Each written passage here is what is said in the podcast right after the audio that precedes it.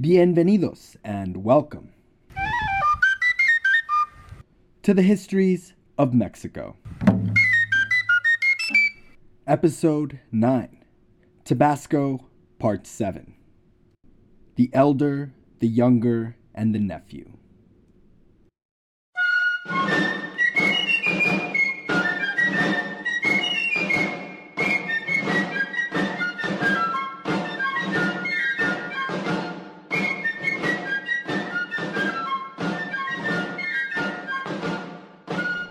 We are currently listening to one of many Spanish Army fifes and drum marches, meant to inspire the Spanish soldiers as they set off to expand the borders of the mighty Spanish Empire.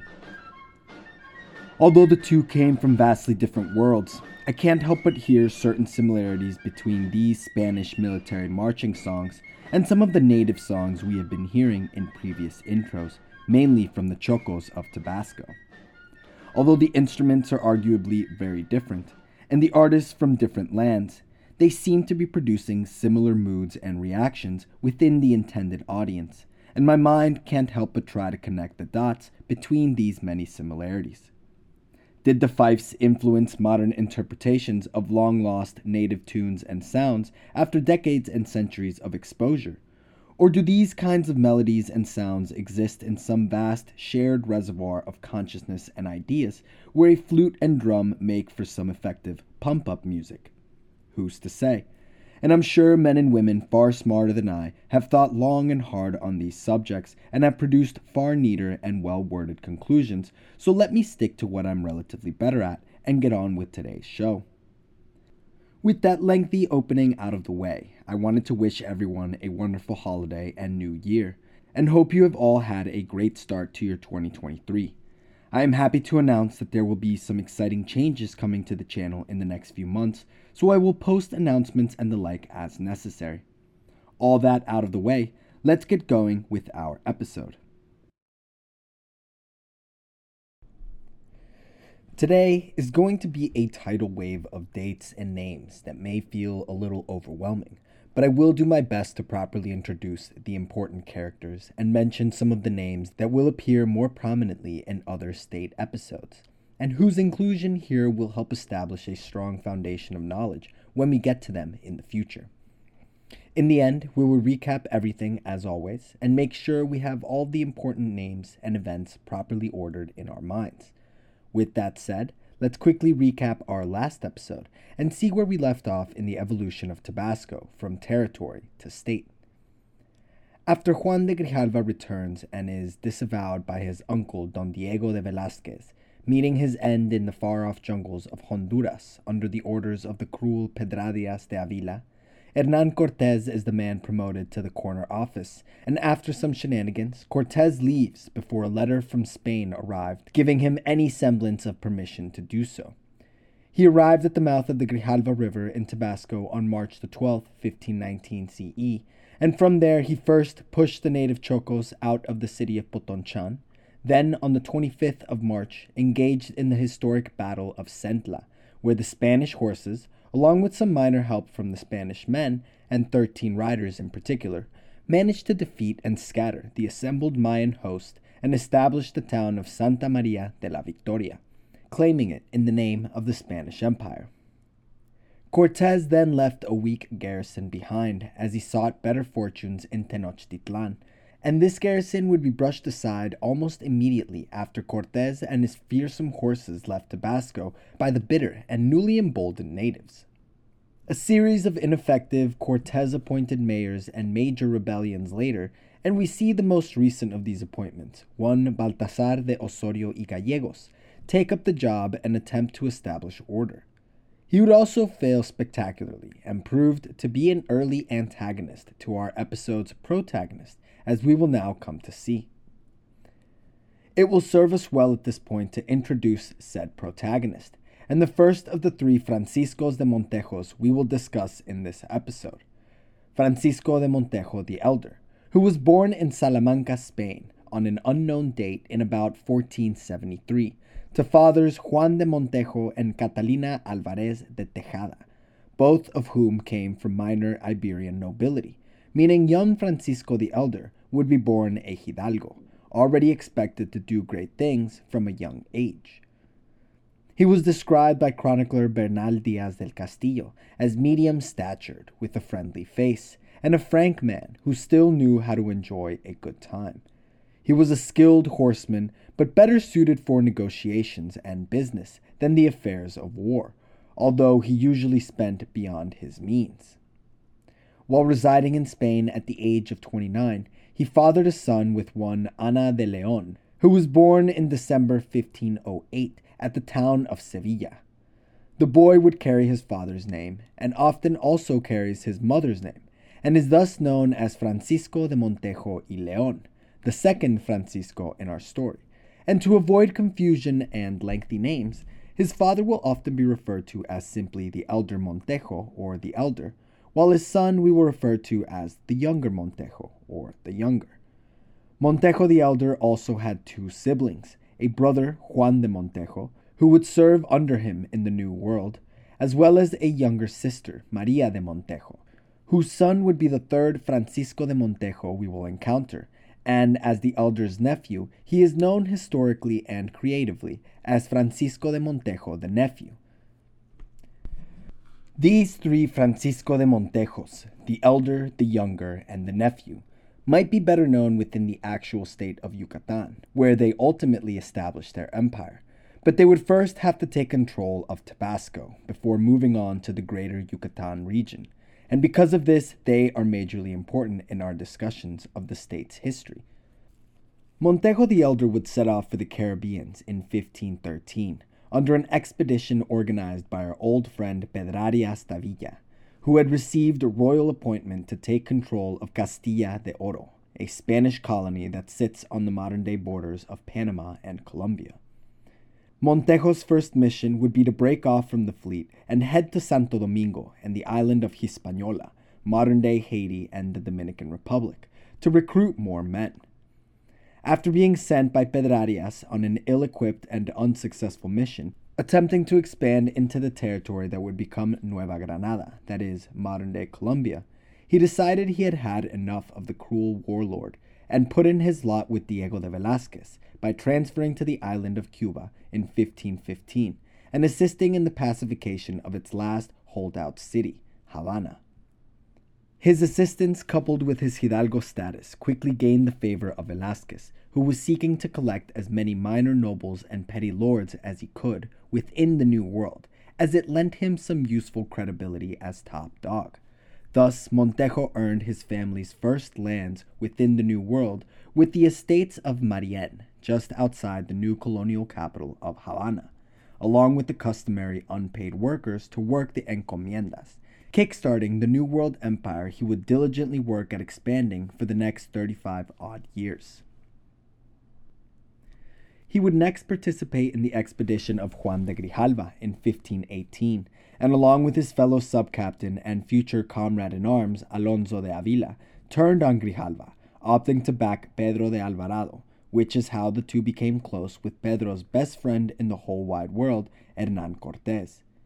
He later joined Cortes as he conquered his way into history and earned the Spanish captain's trust enough to be sent on July the 26th, 1519, with the first official letters defending the famous conqueror's actions in a series of famous letters sent by Cortes to the Spanish royal court known as Las Cartas de Relación, or the Letters of Relation, which will come more into play when we get into the discussions of Cortes versus Velazquez.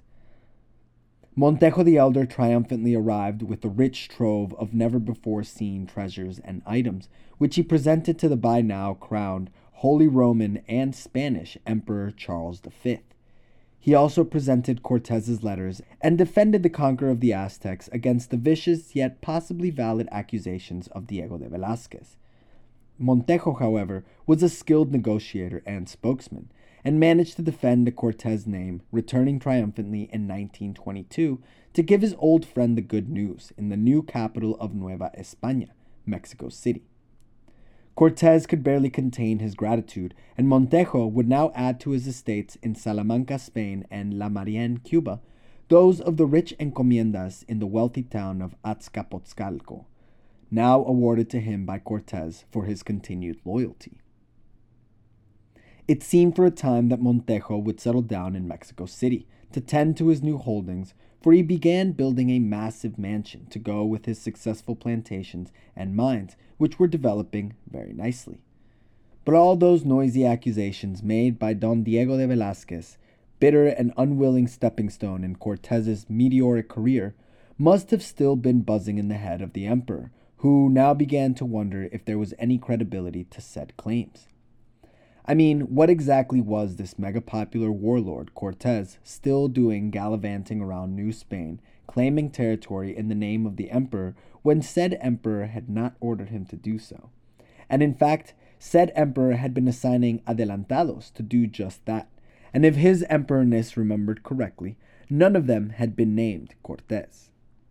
Cortes was thus formally and politely ordered to come into Emperor Charles V's office to explain himself and Charles was fully prepared to tell the ambitious conqueror that maybe his personal interests no longer aligned with those of the companies, and perhaps he should seek employment elsewhere. This royal thrust Cortez would deflect and parry with his own riposte by sending Montejo the Elder back across the pond to personally represent him in court yet again.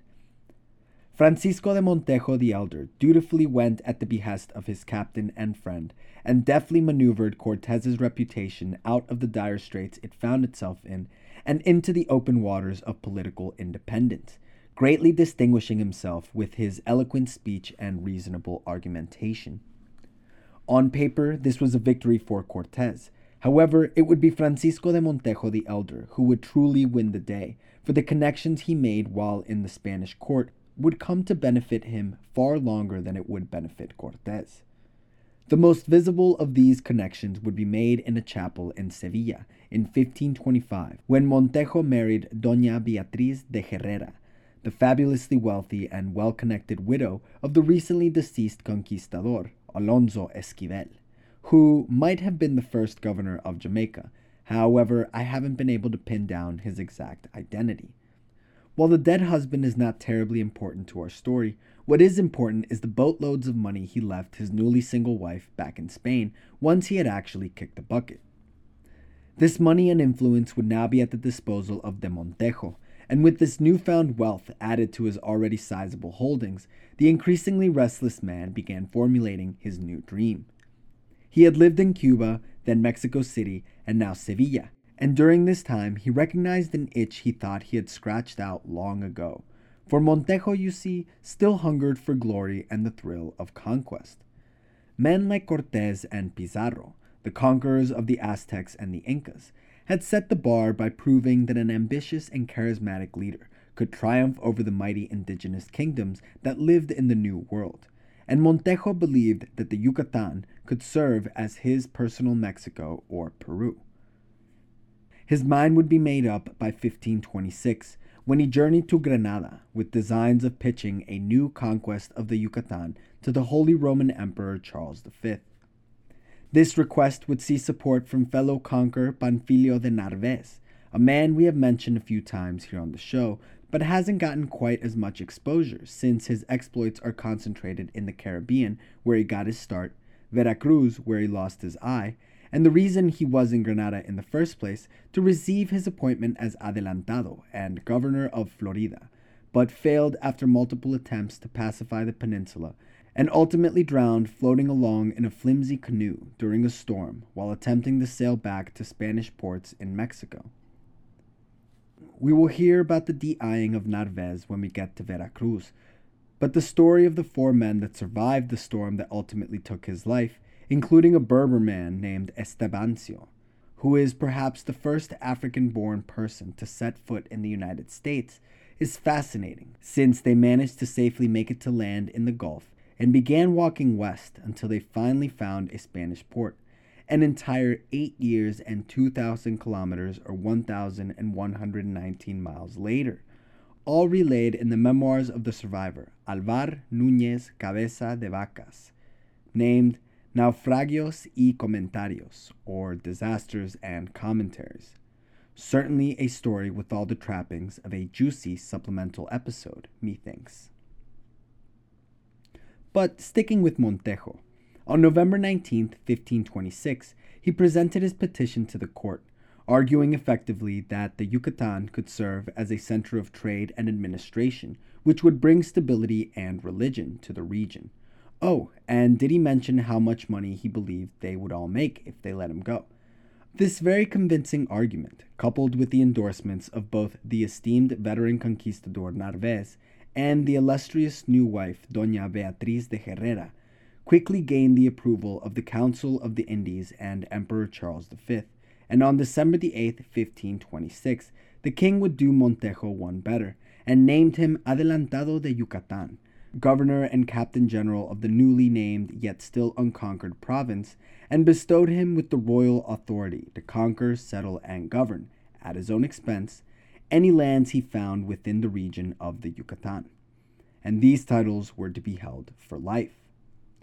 The crown was very explicit with the at your own expense bit, and told de Montejo they did not expect to spend a single coin beyond his salary of 250,000 maravedis, or about $75,000 a year for his titles and offices, a line Montejo would certainly test in the coming years.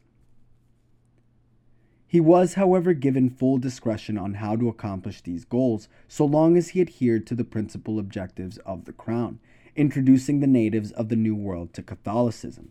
And so, appropriate treatment of the Indians was painfully spelled out for Montejo, and he was warned to adhere to the spirit and letter of these orders, or there would be dire consequences, as Hernan Cortes would be destined to find out. These royal decrees additionally stipulated that Montejo had exactly one year to leave, or the deal was off, and so Montejo had precious little time to prepare for his life changing campaign. He rushed back to Seville to organize his expedition and raised an additional 28,000 castellanos, or about $25,000, a considerable sum in that time. And he spent this small fortune purchasing, supplying, and manning four galleons with 250 men he hired, along with crews to operate the vessels. Alonso de Avila, co lieutenant in the Grijalva expedition, just so happened to be in Spain during these preparations, and the two riders in the charge of the Thirteen once again joined forces for an epic conquistador team up with Alonso named as Montejo's lieutenant. This is also likely the time where Montejo picked up the rest of the extended Montejo clan, who he would initially install across his various haciendas in Cuba. Most important of these would be his new wife, who was already proving an indispensable member of his inner circle, and his teenage son Francisco de Montejo y Leon the Younger, who was now personally brought to the New World in order to learn the ropes of the family business. The nephew was likely also along for the ride with his mother Maria, although his information is hard to pin down and it's tough to know exactly what he was doing. He was likely not far from the campaigning with the rest of the men, however, and soon it would be time for him to really shine. Montejo also picked up three clergymen in order to address the religious stipulations of the Court of the Indies, orders he fully intended to heed, lest his efforts be undermined by false accusations in the future. Be sure to keep an eye on that space.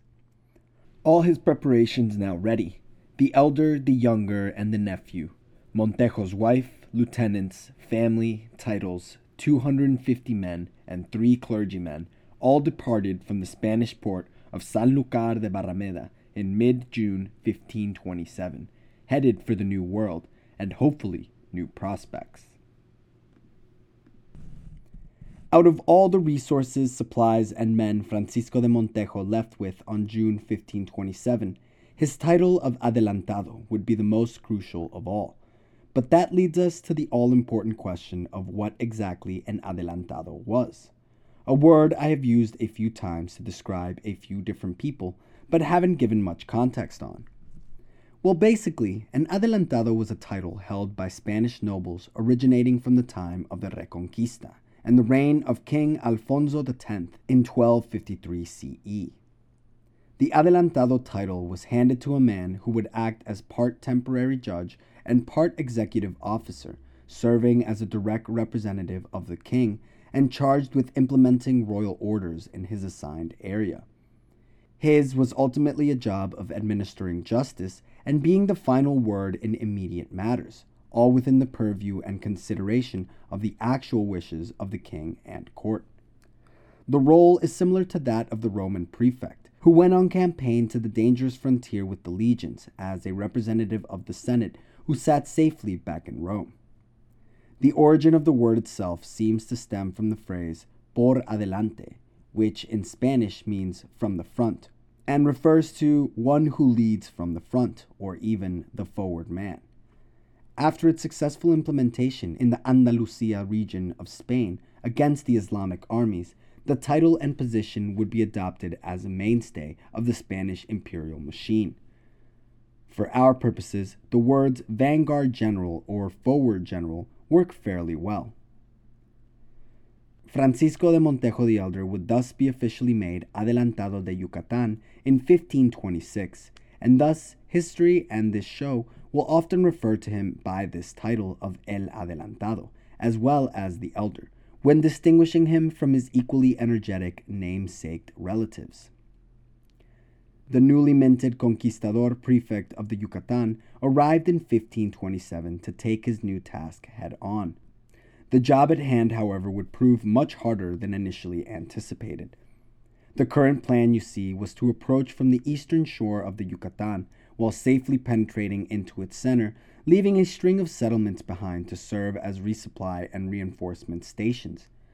After arriving and enjoying a series of small adventures in Cozumel, then Cabo Catoche, El Adelantado attempted to push into the interior of the Yucatan Peninsula, but was forced to stick to the coast in the first of many failed incursions. He would travel south by sea to Chetumal, and while in southern Quintana Roo, he oversaw the establishment of the Villa de Salamanca de Xel-Há along the coast of the Riviera Maya, the first Salamanca of eight that will be established during the Montejos' time in the humid peninsula, and today still holds an archaeological site called Xel-Há that also serves as a recreational park. Meanwhile, his lieutenant Alonso de Avila would land on the sunny beaches of modern day Playa del Carmen and founded another villa also named Salamanca. These things are going to keep popping up, so get ready. But this time, Salamanca de Xamanhá, and here at Xamanhá, Alonso would sit and await further orders from his captain, El Adelantado.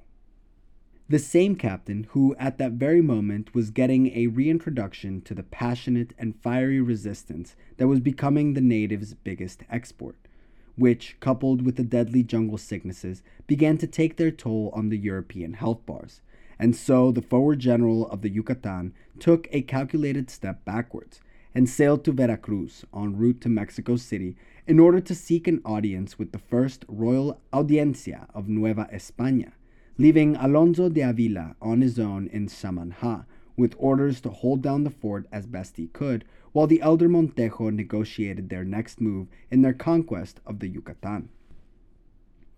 Now, before I go on, we must quickly discuss this thing that is the Royal Audiencia, which, much like the role of El Adelantado, was another institutional development coming straight out of the Reconquista, acting like a makeshift and temporary administrative or judicial body that would run the affairs of newly won lands far removed from the safety and comfort of the royal court back in the Spanish capital. If the Adelantado was a conquered land's temporary king, then the Audiencia was a conquered colony's temporary Senate, Cabinet, and Supreme Court all rolled into one. Their primary functions included coordination, administration, and communication back to the Royal Council of the Indies, but its most important and often utilized function was to act as an extension of the royal will and administer royal justice. If a military or administrative agent, mayor, captain, or even adelantado was going off script, it was fully within the Royal Audiencia's power to strip said man of titles and command. Initially, it would be these guys who would come to settle various disputes between the plethora of conquistadors that came to jockey with one another over said titles and commands. But pretty soon, it proved impossible for these guys not to get into bed with the very men they were there to police. Many of the adelantados and other powerful men of the time would come to learn that the best way to stay out of trouble was to bribe and buy the audiencias to see things your way. And so, upon arriving at Mexico City, El Adelantado sought an audience with the new president of the First Audiencia, a man named Nuño de Guzman. A man so new at the job that he was still floating towards Mexico on a boat from Spain. Guzman had served as the personal bodyguard of King Carlos I back in Spain and was specifically sent by his lord to counterbalance the Cortesian grip of power, which now Emperor Charles believed was getting too tight for his royal liking. This meeting would be delayed until the following year, however, due to the constant influence of Huracan and his stormy children. Montejo was not idle during his stay in Mexico City, awaiting Guzman. He took a tour to see how his various properties and mines had been getting along since he had last been there. But more importantly, he met with his old captain and friend Hernan Cortes, who had just returned from Honduras and the successful crushing of the well liked but ill fated Cristobal de Olid, failed seeker of Grijalva. The elder Montejo's son, meanwhile, has a murky history up until this point.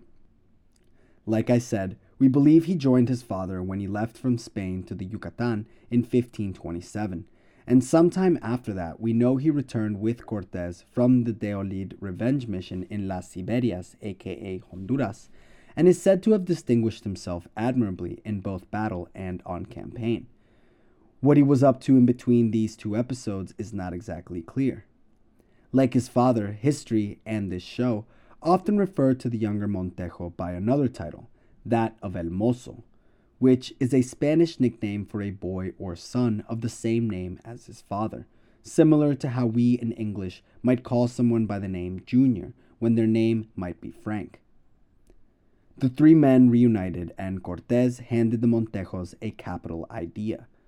Rather than go directly against a well defended native area in nothing but a flimsy built garrison along the coast, with the sea and a few islands pinning you against the jungle, why not fully subjugate and pacify the surrounding territories of the Yucatan, particularly those which were already under some Spanish control, in order to make the actual goal of conquering the Yucatan interior infinitely more manageable? And this is an example of both Cortes's sharp strategic mind and the elder's flexibility in recognizing and adapting to a better plan. With this sound strategy now adopted, El Adelantado went into his meeting with President Guzman with a new strategy, asking for the official governorship of both the Yucatan and Tabasco territories in order to better coordinate the efforts to pacify the unruly Maya. This request was granted by Guzman with little trouble. It's likely the two men already knew each other, and the two had at the very least heard of each other, and Montejo was not who the Emperor Charles had sent Guzman to keep in check. Besides, President Guzman was likely more preoccupied with how he was going to survive the Cortesian pit of vipers he had just walked into than he was concerned with who was running the relatively poor Tabasco. And so he would make Francisco de Montejo the Elder the first official royal governor of Tabasco, since Cortes had made his gubernatorial appointments without any royal approval.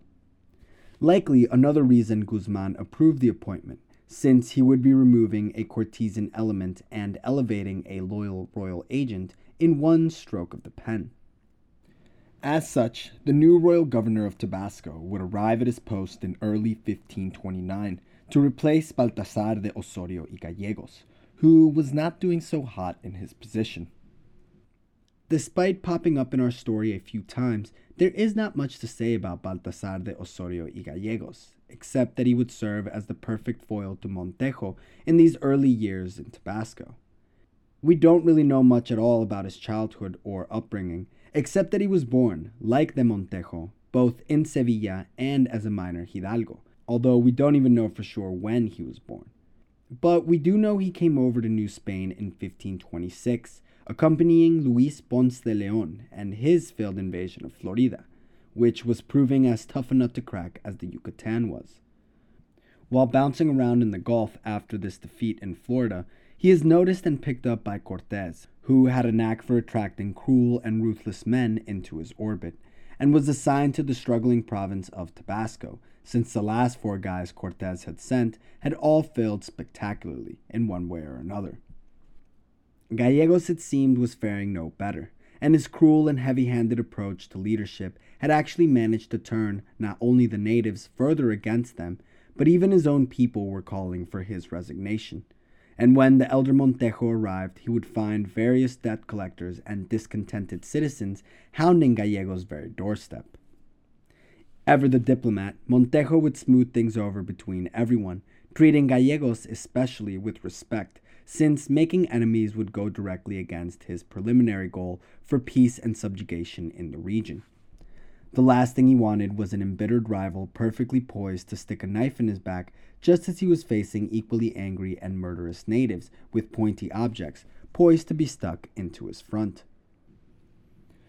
So, despite being none too pleased to be shown the door, Gallegos was in no position to be denying a direct royal order, and so strategically retreated under the guise of establishing villas in Cimatan offering to watch over the quiet yet unsecured central Chontalpa region for an administration he was now super excited to be working for. Don't worry, you'll see.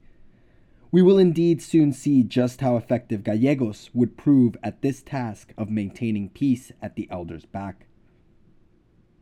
This first obstacle seemingly overcome, El Adelantado dashed off a letter to the emperor with an update on his appointment as governor and despite being told he would not be given a castellan over what they had already given him, the elder Montejo requested for more money, pretty please, and with this letter sent off, he went to pacify his unruly territory. El Adelantado began his new Tabascan campaign by quelling a fresh rebellion in Xicalango that had been stoked due to their harsh treatment at the hands of ex mayor Baltasar de Osorio y Gallegos. Although the lands that make up Xicalango currently sit in modern day Campeche, Campeche itself would not exist in its current form until 1863, when it was admitted into the Mexican Union as a state. Until then, it was typically considered part of the Yucatan territory along with Quintana Roo, while pieces of its western coast were wrapped up into the Tabascan territory. So the area we are talking about was, until the mid 1800s, considered part of Tabasco and pacifying this region of Xicalango and the Laguna de Terminos would become a reoccurring theme for Tabascan leaders.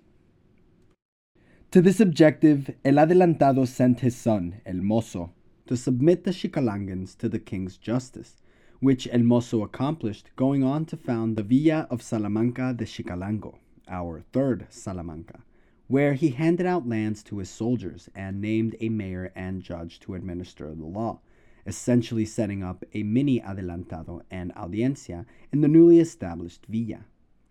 This pattern will be repeated in nearly every native town the Montejista forces encounter and was essentially the conquistador playbook during this time. Step 1 Encounter native town, beat up any local resistance, and convert the survivors. Step 2 Name the new place after your hometown or favorite saint, distribute lands to your loyal men, and name mayors, judges, and aldermen.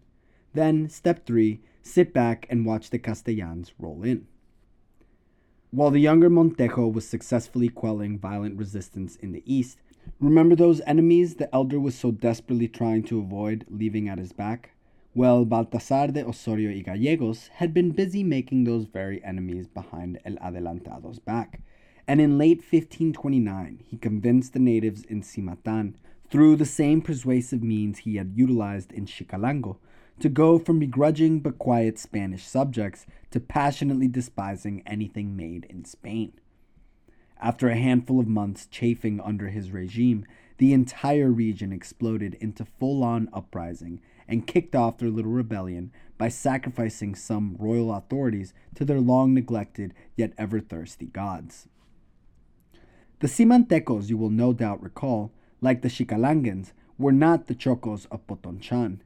They were Nahuas, with closer cultural ties to the Aztecs of Tenochtitlan than they had with their Puma neighbors, and they would be the last tribal forces to be fully subjugated within Tabasco, managing to hold back full subjugation for over a hundred years until the 1640s, where they finally laid down their spears, only to pick them back up along with the other tribes such as the Chol and Zoques when the entire southern zone of Mexico erupted into a massive Mayan rebellion we will cover in a few episodes.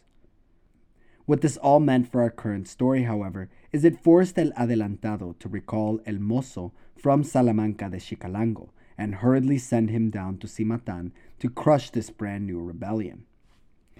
After successfully reducing the second rebellious bonfire to a smoldering bed of discontented embers, he again rewarded his men with lands and named one Melchor Heredia the first mayor of the newly founded Villa de Santiago Cimatan. The governor extraordinaire Gallegos, meanwhile, had bravely fled to Mexico City at the first sign of trouble from the Cimantecos.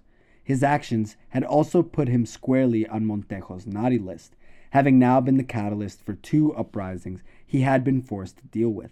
And although Montejo presently believed himself rid of this troublesome agent, like most successful villains and antagonists, Gallegos would be back for a sequel.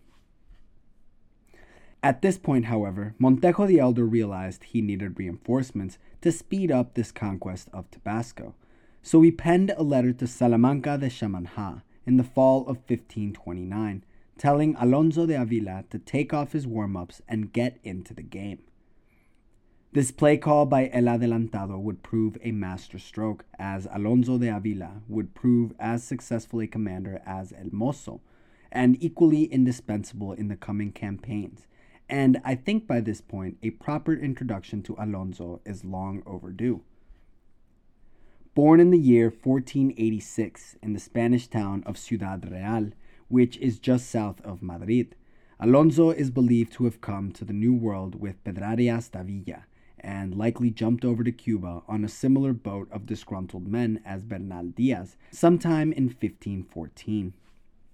He would join the Grijalva and Cortes expeditions, serving as one of the 13 horsemen at the Battle of Centla, and survived through the initial struggles of the Aztec campaigns. After the events of the Noche Triste in Tenochtitlan, an event which occurred within the Aztec capital that we will cover in detail much later, Alonso de Avila was sent by Cortes to Spain in order to request recognition for Cortesian independence from Don Diego de Velazquez, which Alonso successfully acquired and returned, only to be sent out again by Cortes, this time with a boat full of gold and other gifts bound for the royal treasury. This time, however, Alonso and his treasure would be captured by French pirates, and Alonso would spend the following two years in captivity, until he was able to arrange his ransom and release. He had currently been cooling his heels and had been planning his next move in Spain when his friend and fellow veteran of the Cortes expeditions, Francisco de Montejo the Elder, arrived and invited him to join in his planned Yucatan adventures, to which Alonso agreed and helped establish the Villa de Salamanca de Xamanhá, where he had been residing when he received a letter from El Adelantado requesting he leave and make for Victoria to pacify the surrounding regions of southern Tabasco before turning their sights back onto the Yucatan. As Montejo the Elder moved through the interior of Tabasco, focusing on the Cimantecos in their various bases around modern day Cunduacan, he left El Mozo to hold the recently pacified Victoria and Xicalango regions while Alonso de Avila was given the task of sailing up the Grijalva River and pacifying the tribes of southwestern Tabasco, notably the regions populated by the Zoque people in the south of the modern municipality of Huimanguillo, which he accomplished along with the help of one Juan de Lerma, an influential friend of the elder Montejo's wife, Beatriz de Herrera, who will come to be a key ally to the Montejista clan in the years and struggles to come. By 1530 CE, the three fronts had more or less achieved their aims. Alonso de Avila and Juan de Lerma had quelled the Zoques and were returning to La Victoria. El Mozo had maintained the northern La Victoria and Xicalango territories quiet, and the Chontalpa region saw the major rebellious Nahua leaders either executed by the elder or fleeing into the vast jungles of southern Tabasco in order to avoid capture. Thus, the regions were finally under relative control, and the whole of the Tabasco territory for the first time was quiet. El Adelantado could finally get back to adelantandoing into the proper direction. The next phase of his plan involved approaching the interior of Campeche through the south, starting with the other Choco province the Potonchanos would have likely told Montejo all about. the Acalan region in the southern border between Tabasco and Campeche. So he headed down the Rio de la Sierra and Usumacinta tributary to Teapa, where he rested and gathered strength. Unfortunately, the elder Montejo came down with a tropical sickness, so he handed command of his troops to the two subordinates he had brought along, Alonso de Avila and a man named by Dr. Diogenes as Alonso de Lujan. Dr. Diogenes continues and claims the governor of Chiapas, Don Juan Enriquez de Guzman, had been resting in the nearby town of Ixtapangajoya when he heard that El Adelantado was nearby and visited the relatively famous and renowned explorer in Teapa. There he advised him to send the two Alonsos first south, crossing the mountains through the safer Chiapas side, before moving north into Acalan from below. Along the way, the Montejista forces could pick up supplies and men Guzman would be more than happy to lend them in order to assist the illustrious Adelantado on his mission. De Montejo was not about to turn down this benevolent show of support and accepted the generous offer, ultimately giving Alonso his blessing as he retired to La Victoria via canoe to rest and recover while the Alonsos and Governor Guzman headed for the Spanish capital of the territory of Chiapas. Now, super quickly, the current administrative capital of Chiapas is Tuxtla Gutierrez, but before 1892, the capital was held in San Cristobal de las Casas, a city which is still considered the cultural capital within the state. The city that served as capital for over 350 years was known for most of that time as Ciudad Real. However, to avoid confusion with the myriad of other Ciudad Reals we will be encountering, from here on out I will refer to it by the name it would come to be known by when Chiapas officially joined the Mexican Union as a state in 1824, San Cristobal de las Casas.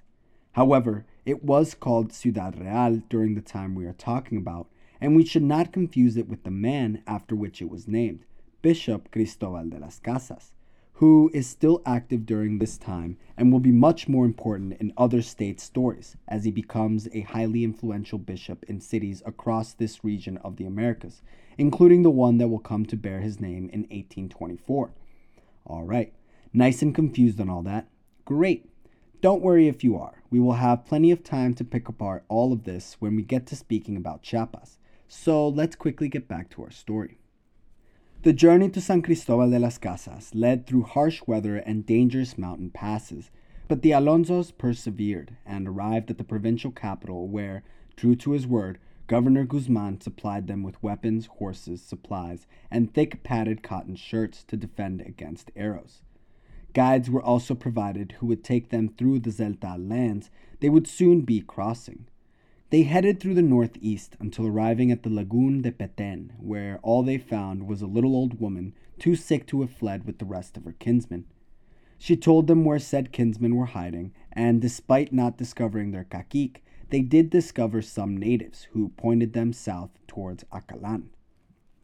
The adventure continued until the Alonsos arrived at the river Ixtapa, or the Rio Blanco, which was the local name for this stretch of the Usumacinta. There they came across the town of Popane, where the natives reverently tied canoes together and carefully floated the awe inspiring Spanish horses down the rivers. In this way, they quickly arrived by night to Tenochil, in modern day Tenosique, where the tired and weary Spanish rested before attempting to continue north towards modern day Balancan municipality the following morning.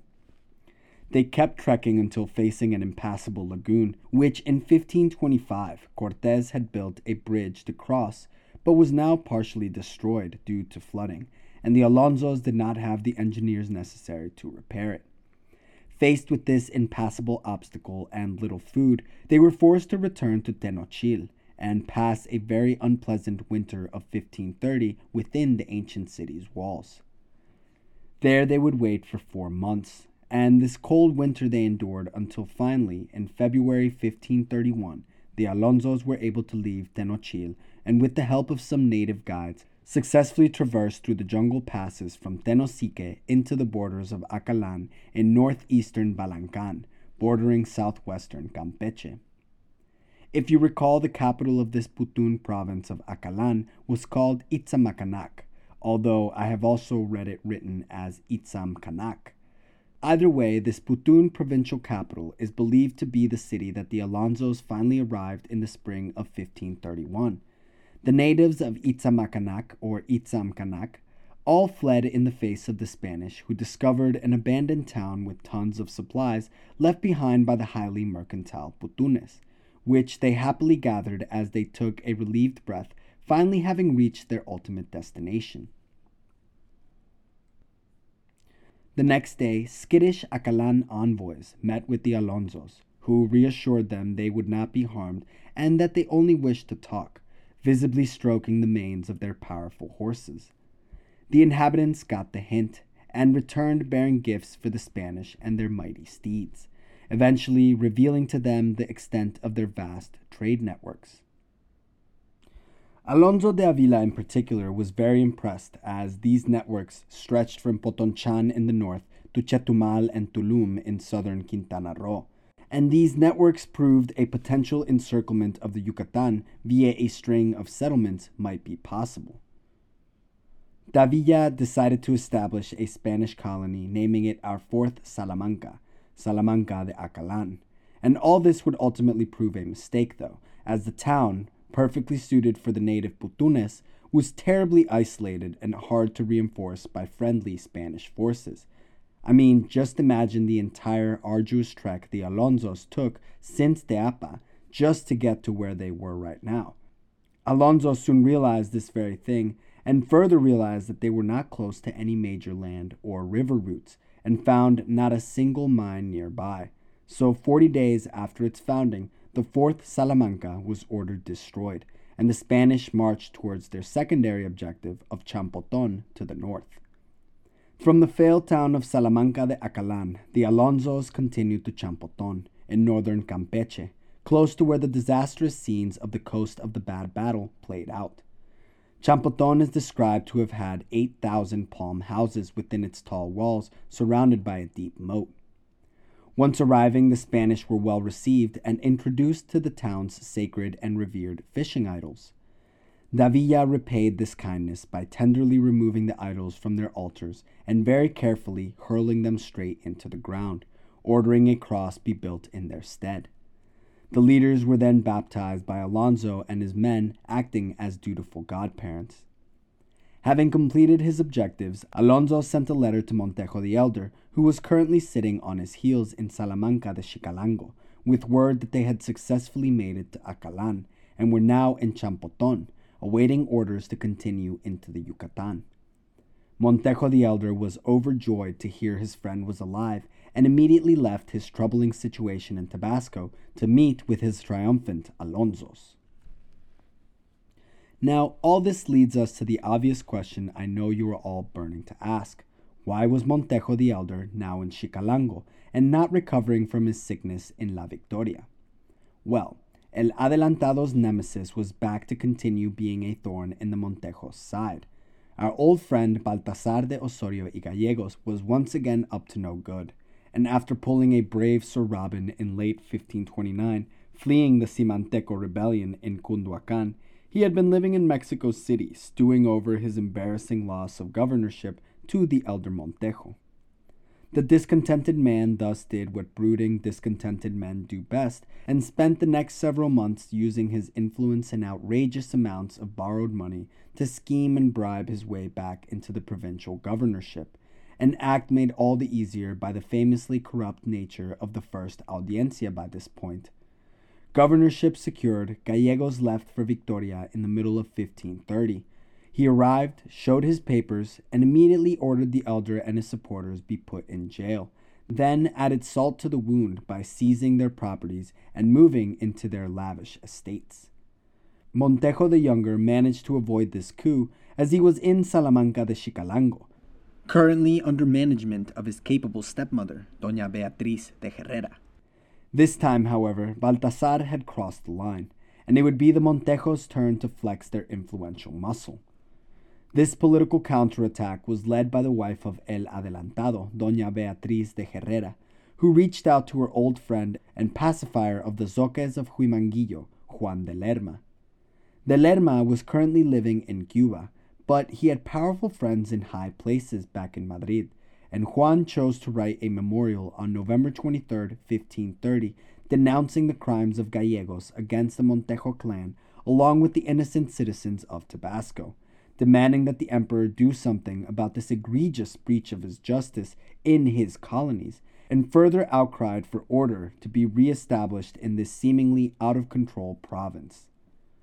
Pretty soon, the Queen of Spain herself, Isabella de Portugal, was sending an angrily worded missive to the First Audiencia de Nueva España, ordering them to investigate these scandalous rumors flaring across the court about the state of the Tabascan territory, demanding to know what on earth the royally appointed Adelantado de Yucatan was doing sitting in his own jail cell, and directing very pointed questions as to the extent of the various members' personal involvement in these events, among other salacious accusations.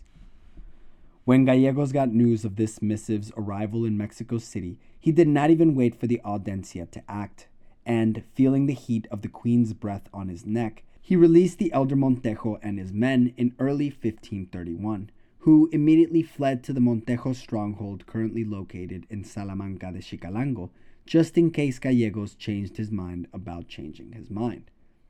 There, while awaiting the court's justice to come down on Gallegos, the elder received de Avila's letter and set off to join his loyal friend in Champoton. Upon arriving in May 1531, he founded another city, Salamanca de Champoton, our fifth Salamanca for those keeping track, and he likewise performed the hopefully by now familiar land distribution and title naming that went with founding a villa or town during this time.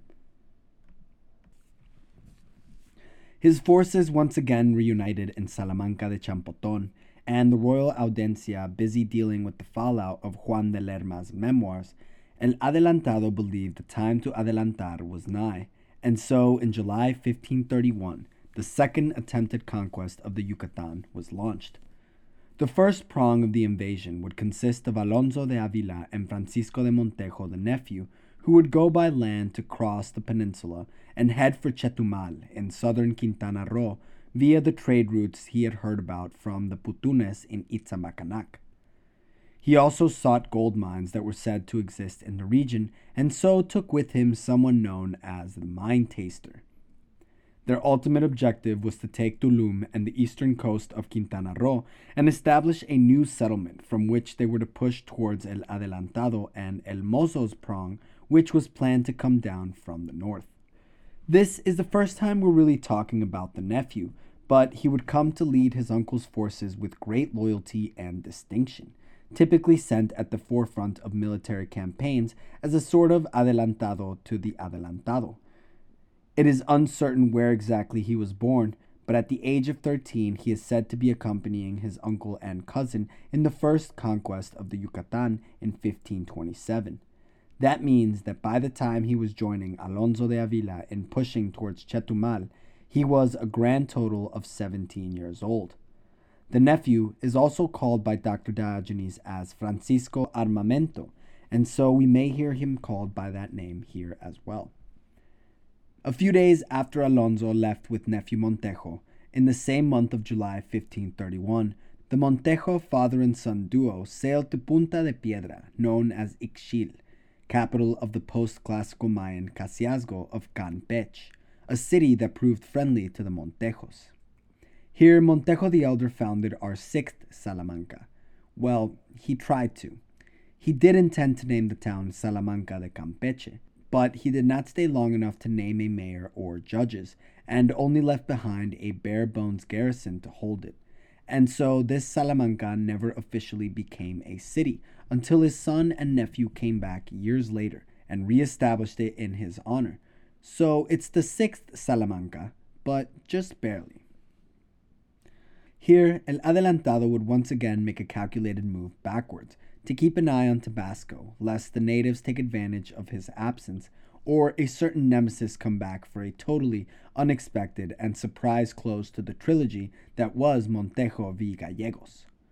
So the elder handed the reins of his new invasion to the hands of his fully capable son Francisco de Montejo y Leon El Mozo. El Mozo would slowly and methodically push towards the heart of the kingdom of the Cheles Maya, another of the dozen of Mayan ethnicities, which was actually an offshoot of the Cocomes of Mayapan. The leader of the Cheles during this time, one Namux Chel, opted to peacefully allow the Spanish through his lands, rather than push for violence and potential destruction. Eventually, the Spanish arrived at the site of Chichen Itza, which the Cheles Maya had been leasing, and here the Spanish dropped their things on the ground and proclaimed the city of Ciudad Real had been established. Now, the Cheles Maya were long, long gone from the zone. Soon, the Spanish settled into a comfortable state of alertness, but unbeknownst to them, Chichen Itza was not the original home of the Cheles Maya. In fact, the site was technically only under their stewardship, for Chichen Itza had become a sacred place to a variety of tribes throughout the centuries, and now their hated invader had penetrated and taken their holy city. We can imagine the reaction of the Christian world if some invader were to sweep aside the Swiss guard protecting the Vatican City and decided to place a flag in St. Peter's Basilica. And yes, I'm aware it's not even remotely an apples to apples comparison I just gave, but the reaction of the Maya is comparable, and that frighteningly quickly they were surrounded on all sides by furious tribes clamoring for their blood, and desperate to see them expelled from their hallowed city.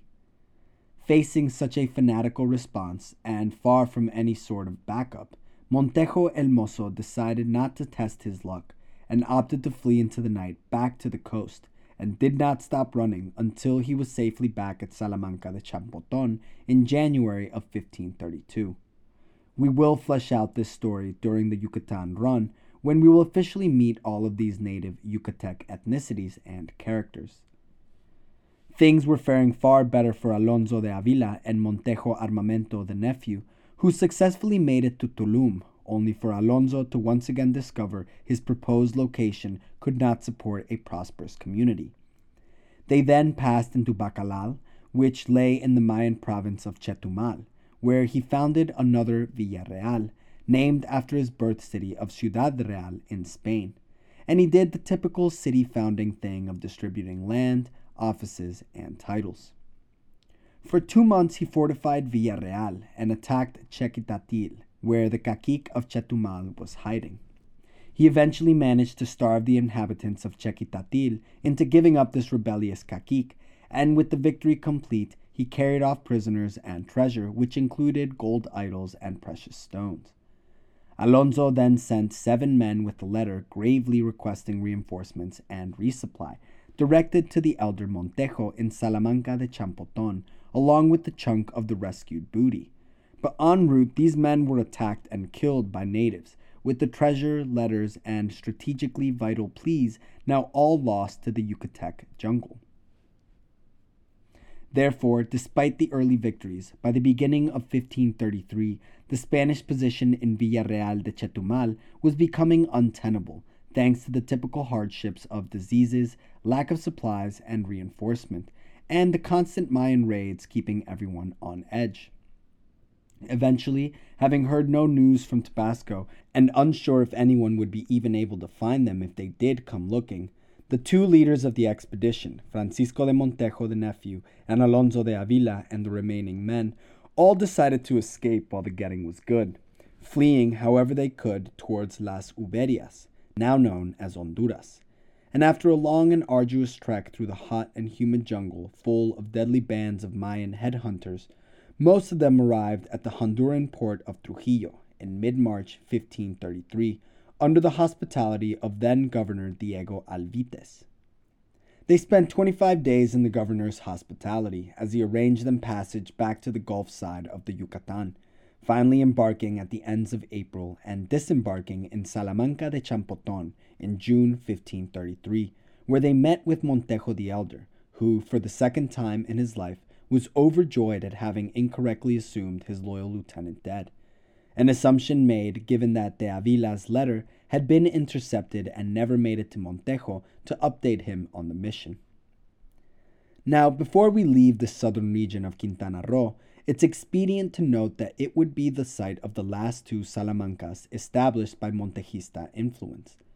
Ten years later, in 1543, a then 35 year old Montejo el Mozo would send another pacification mission captained by another father son duo, Gaspar and his son Melchor Tamayo Pacheco. And during this expedition, Salamanca de Chetumal and Salamanca de Bacalar are said to have been established by son Melchor Pacheco, our seventh and eighth Salamancas. Despite there being eight total cities originally named Salamanca, none have since retained the Spanish portion of their names through the ages. Most would revert to their indigenous names, such as Chetumal, Champoton, Chelha, and Bacalal, which would later be changed to Bacalar. While Acalan was destroyed, Xicalango abandoned, Campeche renamed to San Francisco rather than Salamanca, and Xamanhá would eventually be called Playa del Carmen. And with that, the only Salamanca to remain is the original in Spain, capital of the independent community of Castile and Leon, and birthplace of so many ambitious men seeking a better life in a new world. While Alonso and the nephew had been struggling in southern Quintana Roo, El Adelantado had once again not been having the easiest go of things in Tabasco. This year of 1533 would be the same year when news broke of Francisco Pizarro's discovery of Peru and the vast quantities of gold the Incas possessed, causing many of Montejo's own men to follow men like the ever scheming Pedro de Alvarado's lead and leave for better prospects in the South American conquering grounds. Their alternative would be to stay put within their garrison at Salamanca de Champoton and outlast the Mayan tsunami that seemed to never run out of men or arrows to hurl against their walls. A tide that even came close to capturing the royal governor of Tabasco himself in a concentrated push, or earn lots of gold killing an already beaten people. Faced with these two situations, the Montejistas began hemorrhaging men to Peru. This in turn pushed the elder Montejo to once again travel to Mexico City in order to petition the Audiencia for more money, munitions, and supply for his war effort, leaving behind El Mozo to hold the fort in Champoton. While in Mexico, another decision was made by the now second Audiencia of Mexico, the first having been dismissed over allegations of corruption to the surprise and gasps of no one at all. The decision of this new audiencia in the never ending dispute between Baltasar de Osorio y Gallegos and Francisco de Montejo the Elder would come down in favor of the Montejos, and El Adelantado was officially, like, for real this time, guys, renamed the governor of Tabasco, additionally granting him more men and supplies for his martial efforts. This visit would also mark the end of Alonso de Avila's adventures in the Yucatan. He had twice managed to accomplish his mission, and twice had been forced to abandon his gains due to broken communication lines, removing the possibility of reinforcement and resupply in the face of the many hardships presented by the Yucatec jungle and natives. He could fight the hostiles, but he did not want to fight starvation and desperation any longer, and it seems clear Alonso had had quite enough of hot, murderous jungles, thank you very much. After he arrived in Mexico City in 1533, he would stay rather than follow El Adelantado and leave our current story, while he and his children still have a lot of history making left to do, so we will say a temporary goodbye to Alonso de Avila and return to the Montejo family quest of total Yucatan unification and pacification. While awaiting the return of the elder Montejo to Mexico City in order to settle the matters between him and Gallegos, the second audiencia had sent Francisco Tercero, governor of Veracruz, as an intermediary meant to oversee any coming transfers of power. Francisco Tercero took this to mean strip Montejo the Younger of power and take up residency in the elder Montejo's quarters.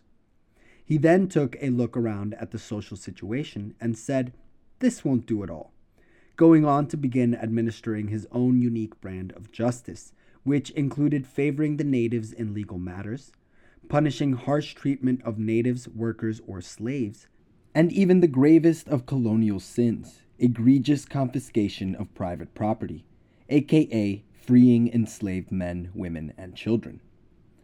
Despite his enlightened and benevolent ideals, this went down like a lead balloon on Jupiter, with the aggrieved and now thoroughly aggravated owners and overseers, who eventually banded together to stop this preposterous show of mercy, no doubt helped in this endeavor by an ever opportunistic Gallegos, who was unbelievably still lurking around in the shadowy side alleys of La Victoria. At his considerable prompting, a mob of masters and plantation overseers gathered and assaulted Governor Tercero's residence at the Montejo estates, eventually storming and ransacking his, that is, the elder Montejo's, personal quarters. Interim Governor Tercero somehow managed to survive the attack, and after fleeing to Veracruz, he would retire from office a few months later, officially handing power back to the Montejos, and then he dropped political life altogether opting to become a Franciscan monk in Mexico City and live out the rest of his days in pious obscurity. His brief experiment in benevolent ruling failed only months after it had been attempted. Oh well, back to the subservient status quo, it seemed. This status quo would be established as the elder Montejo had accomplished his goals in Mexico City. With his political victory in hand, he sent word to the garrison at Salamanca de Champoton via Captain Gonzalo Nieto, that the villa be abandoned in favor of the more defensible Victoria. He also sent his son El Mozo with the powers of governor of Tabasco to dislodge the incorrigible Baltasar de Osorio y Gallegos, who had wormed his way back into the governor's comfy chair after Francisco Tercero's untimely departure.